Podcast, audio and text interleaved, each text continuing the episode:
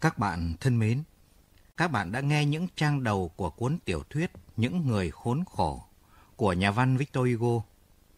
Qua phần đó, các bạn đã làm quen với ông Miriam, đức giám mục xứ Đi Nhơ. Đó là một ông giám mục đi lên từ cương vị cha xứ ở Brignon. Không ai rõ thực hư về đoạn đầu cuộc đời ông. Chỉ biết khi tới Đi Nhơ, nhận chức giám mục, ông chỉ đem theo cô em gái Batistin không lấy chồng và bà giúp việc Magloire mà chẳng hề có chút tài sản đáng kể nào. Ngay khi tới Đi Nhơ, ông đã nhường cho các bệnh nhân nghèo ở tại khu nhà ăn rộng lớn của mình, còn ông thì chuyển sang khu nhà chật hẹp của bệnh viện. Mọi tiền bạc lương bổng được cấp, ông Miriam đều dành cho công tác cứu trợ từ thiện những người nghèo và chỉ dành lại cho mình một chút đủ để chi tiêu cho các nhu cầu tối thiểu. Thế nhưng, những việc làm nhân từ bác ái của bậc chính nhân quân tử này không chỉ dừng ở đó. Bây giờ, mời các bạn nghe phần tiếp tiểu thuyết này.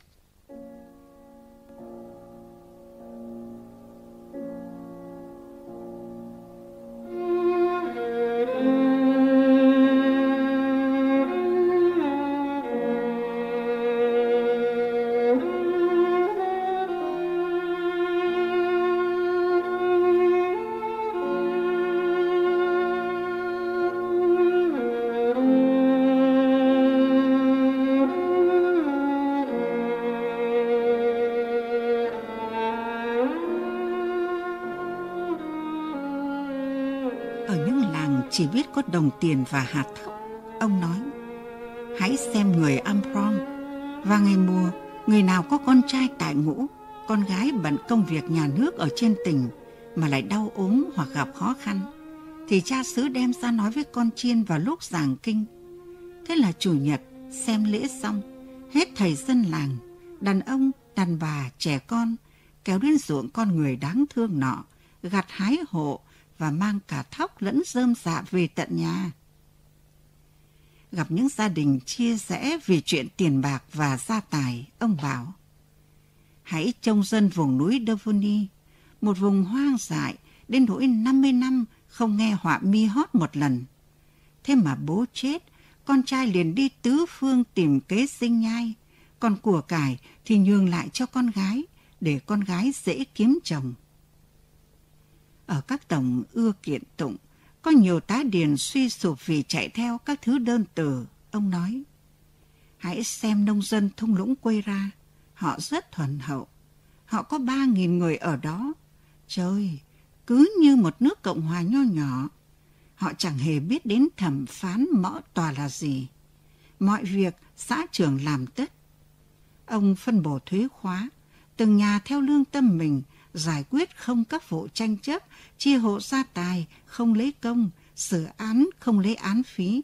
Và mọi người nghe theo, vì ông ta là một người công minh, sống giữa những con người chất phác. Đến những làng không thấy có thầy học, ông cũng kể đến dân vùng quay ra. Bà con có biết họ làm như thế nào không?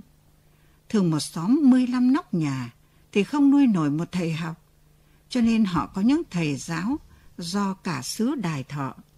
Các thầy giáo đó đi hết xóm này đến xóm nọ, một tuần nơi này, mười ngày nơi kia, đến đâu dạy đó.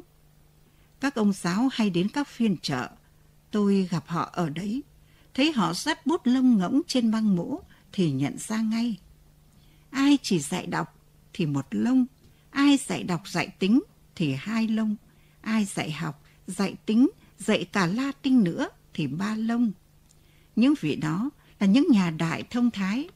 Còn rốt nát thì xấu hổ biết bao nhiêu. Bà con ta nên làm như người quê ra. Ông nói chuyện như vậy, nghiêm túc và thân tình. Thiếu ví dụ sống thì dùng ngụ ngôn đi thẳng vào đích, ít lời mà nhiều hình ảnh. Đó là lối hùng biện của Chúa Giêsu đầy tin tưởng và sức thuyết phục. Ông nói chuyện thân mật và vui vẻ, sống với hai bà già suốt đời ở cạnh ông. Ông khéo chọn lối ăn nói cho vừa tầm họ.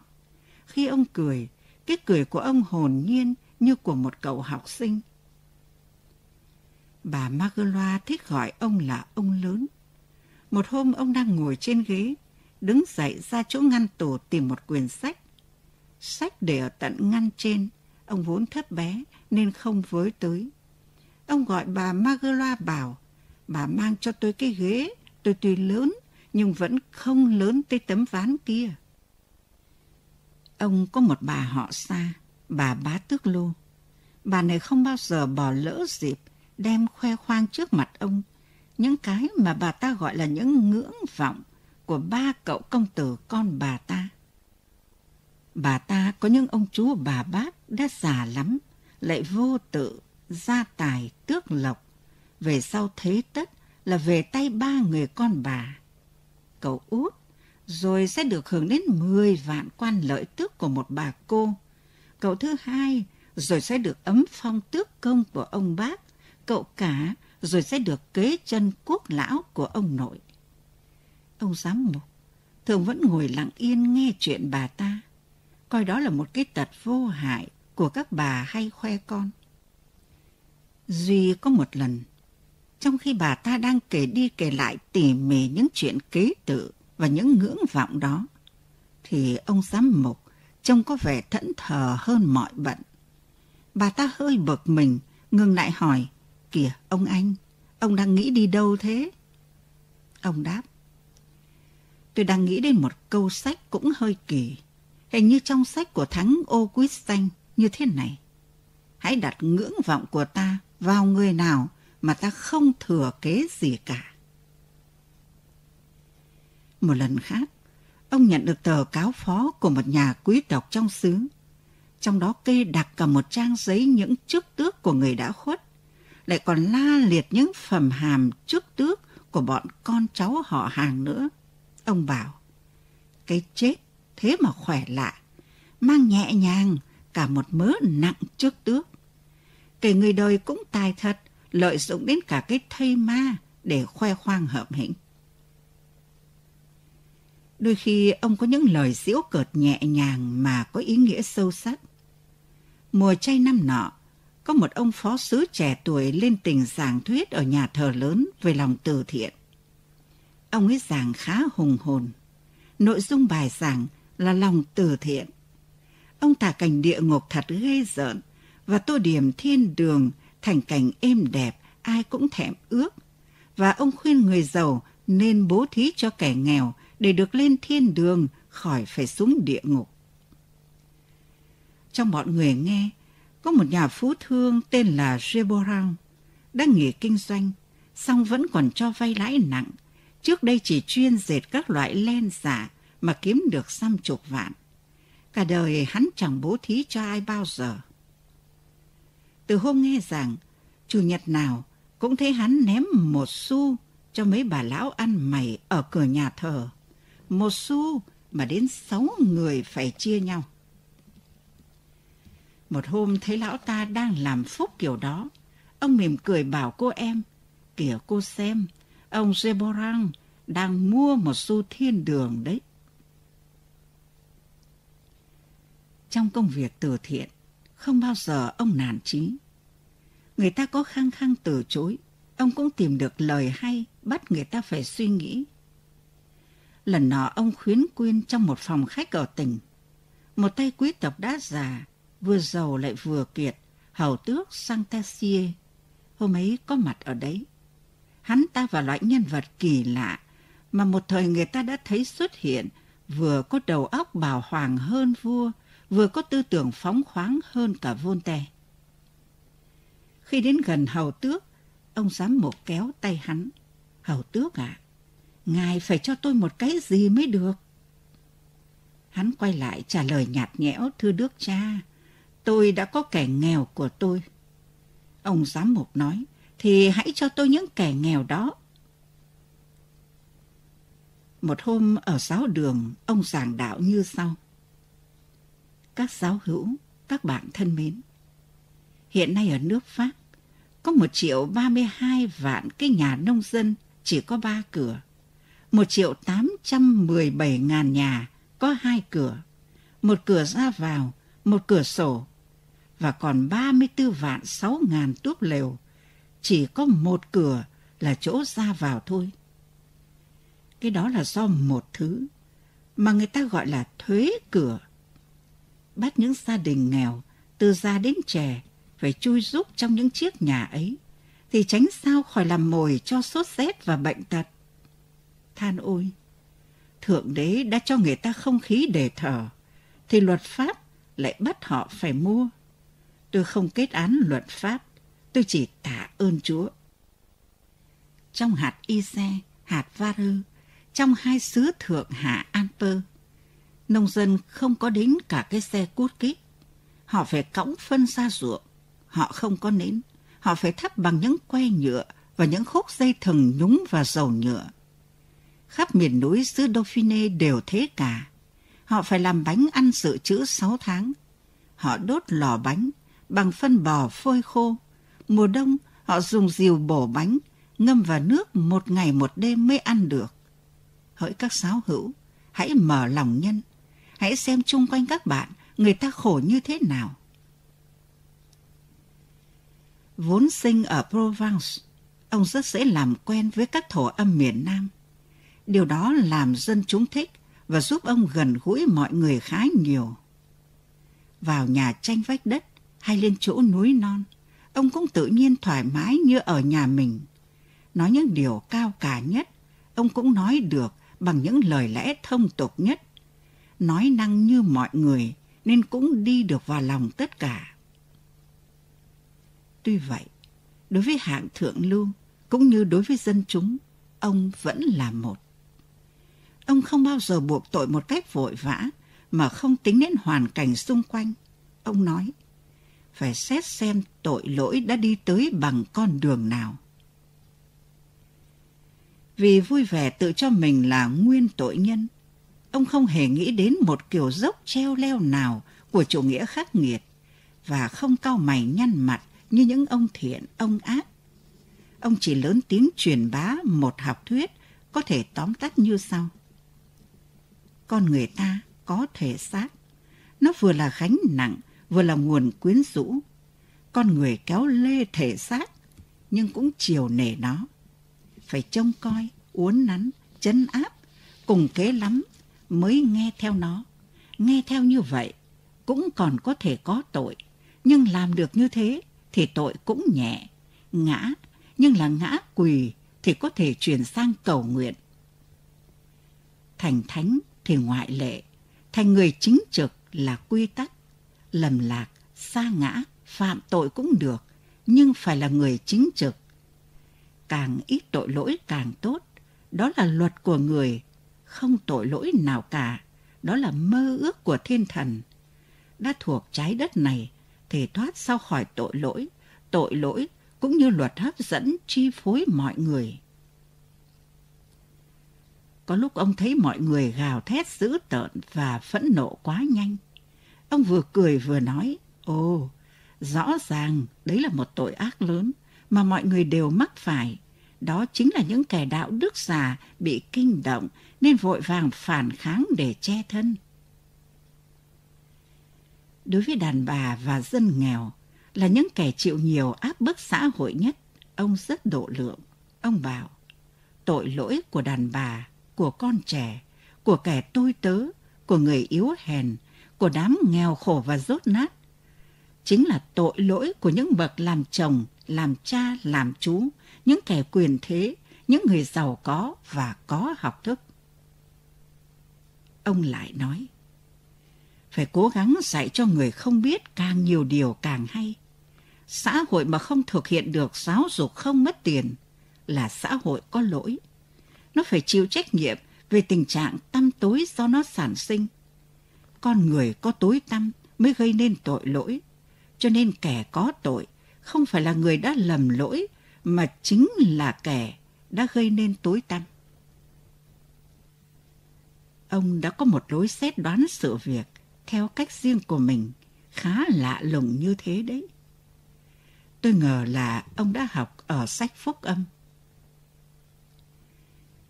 Một hôm ông được nghe kể ở phòng khách một vụ án đã thẩm cứu và sắp đem xử. Có một người đàn ông khốn khổ vì thương người bạn tình của mình và đứa con mà chị đã có với anh ta và cùng quẫn quá nên làm bạc giả.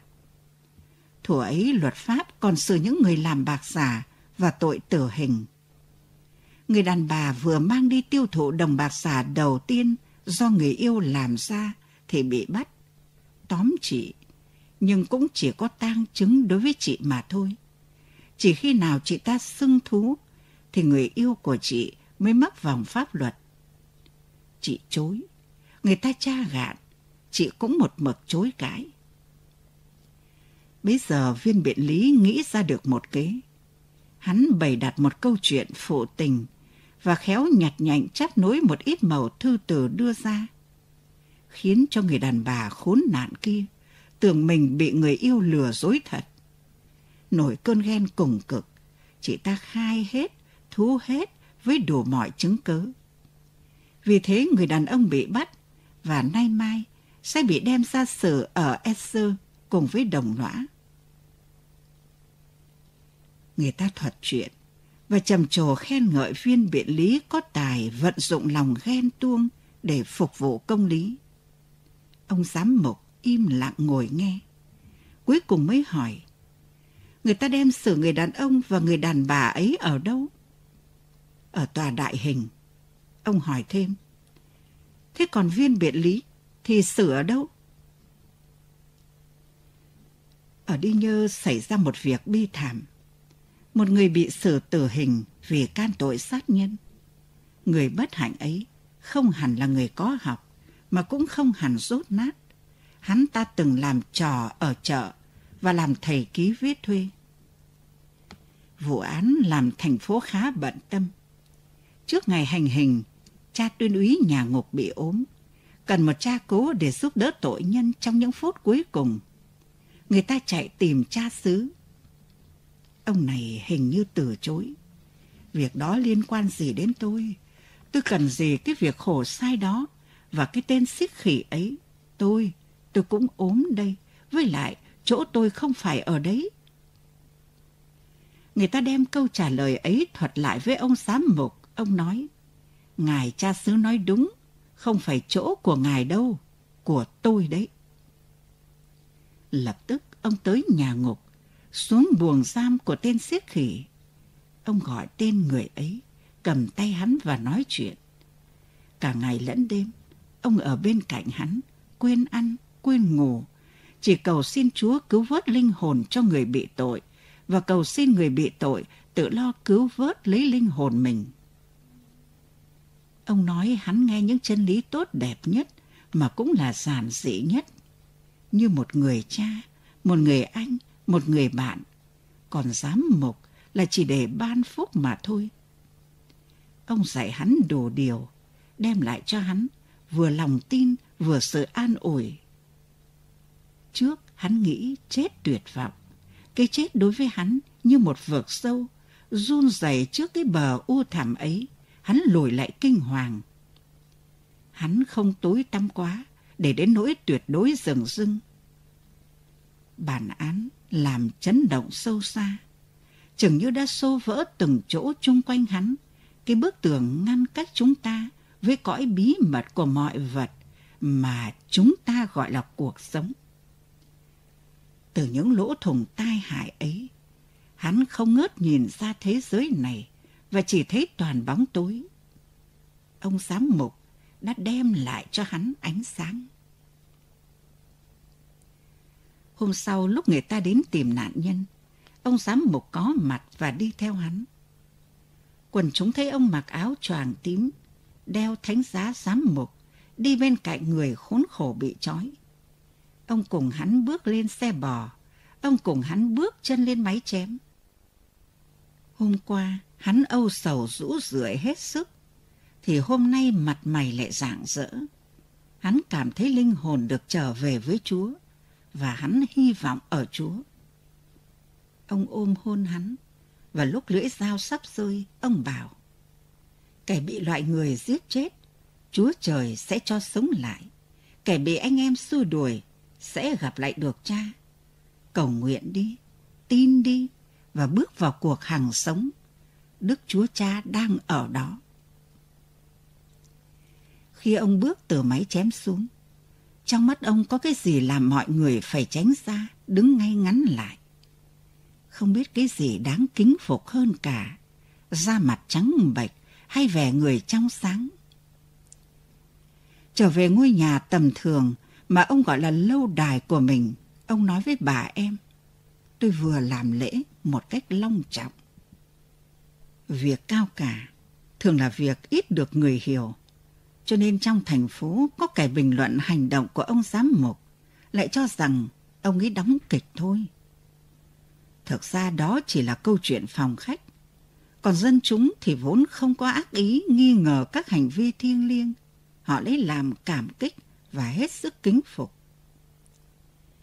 Về phần ông giám mục, nhìn thấy máy chém làm ông xúc cảm đột ngột, khiến ông khá lâu mới hồi tỉnh được. Đúng là cái máy chém. Khi nó đã ở đó, dựng lên và đứng sững, thì nó có cái gì ám ảnh người ta thật. Thường người ta có thể có chút gì bàng quang đối với tử hình, chẳng có ý kiến gì.